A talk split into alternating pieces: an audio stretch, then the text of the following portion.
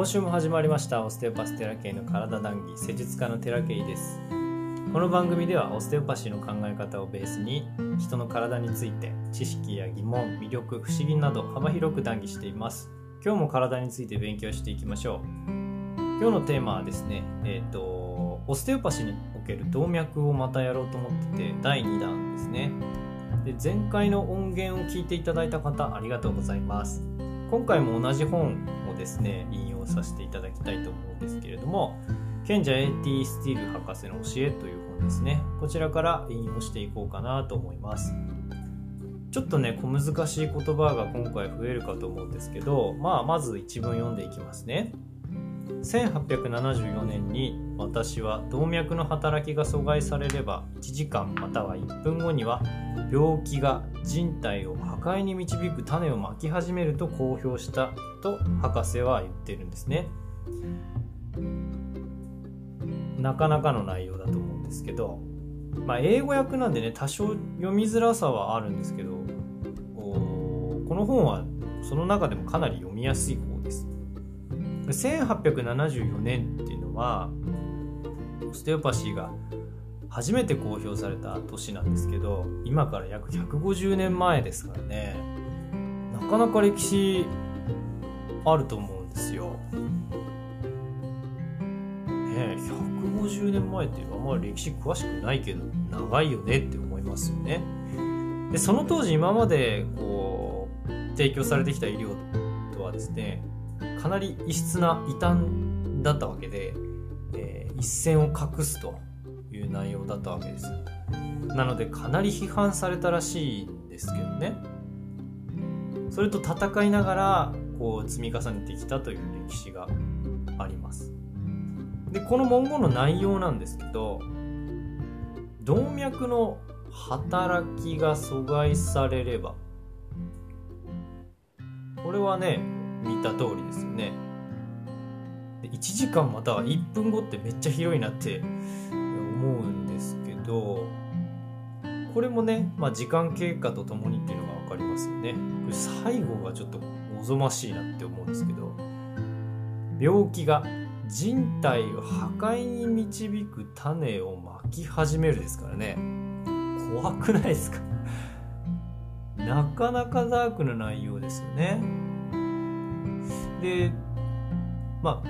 スティール先生の訳本って何何冊か出てるんですけど結構哲学的というか詩的というかこういう表現結構多いんですよ。読んでてすごくね僕は好きなんですよね。うん。でじゃあ内容に入っていきます。動脈の動きが阻害されるってやっぱり言われてイメージしやすいのはもう心筋梗塞とか脳梗塞とかですよね。1分どころじゃなくてまあ秒ですよ。も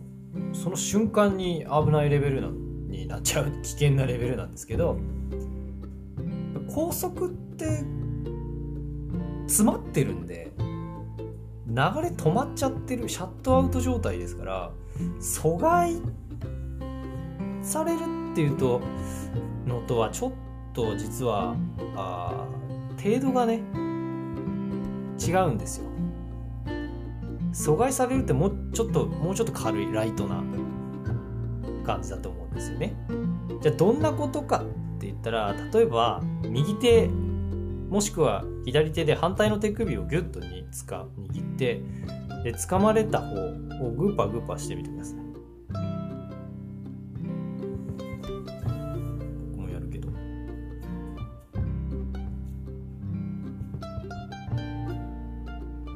結構し白くな手のひら白くなったりしません？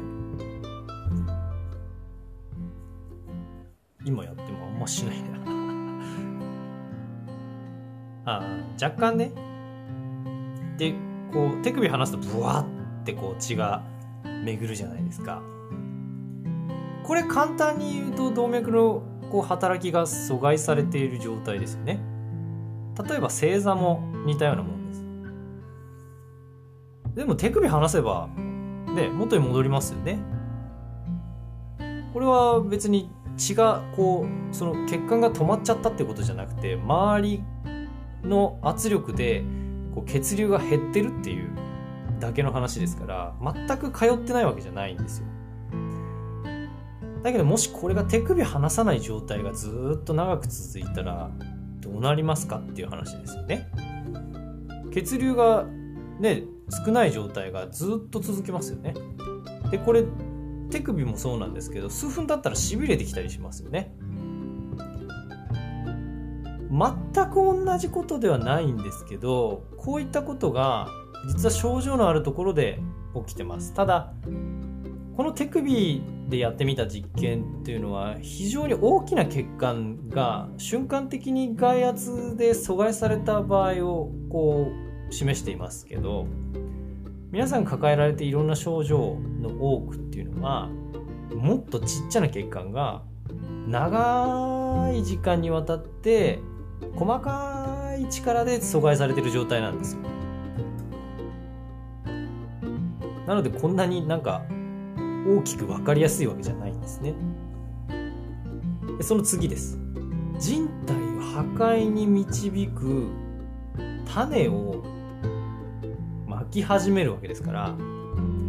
阻害されてから数分後に種がまかれるわけですよ。でそのそれが続くとその種からまあ花が咲くと。症状や病気っていうのが花だとしたら症状が出てるってことは数日前もしくは、まあ、もうちょっと細かい時間数十時間とか数時間前とかかもしれないけど中には何ヶ月とか何年も前に種まかれてたってことなんですよ要するに。でそこからうんと血流っていうのが減っていって何らかの病気っていうものが発生する。病気もしくは症状っていうものが発生すると。でこの動脈の働きを阻害している要因を取り除いていくっていうのが僕らがやってる仕事の一つ。なわけなんですよね。かなり細かい話になっちゃったんですけどこういった考え方っていうのがたくさんあるのがオステオパシーです。今日の談義はねここまでにしようかなと思います。またあの動脈に関してはねやろうと思ってますけど今日第2弾だから。まあ何回になるか分かんないけどやれるだけやっていこうかなと思ってます。ご視聴ありがとうございました。毎週金曜日に配信しますのでこれからもご視聴よろしくお願いします。thank you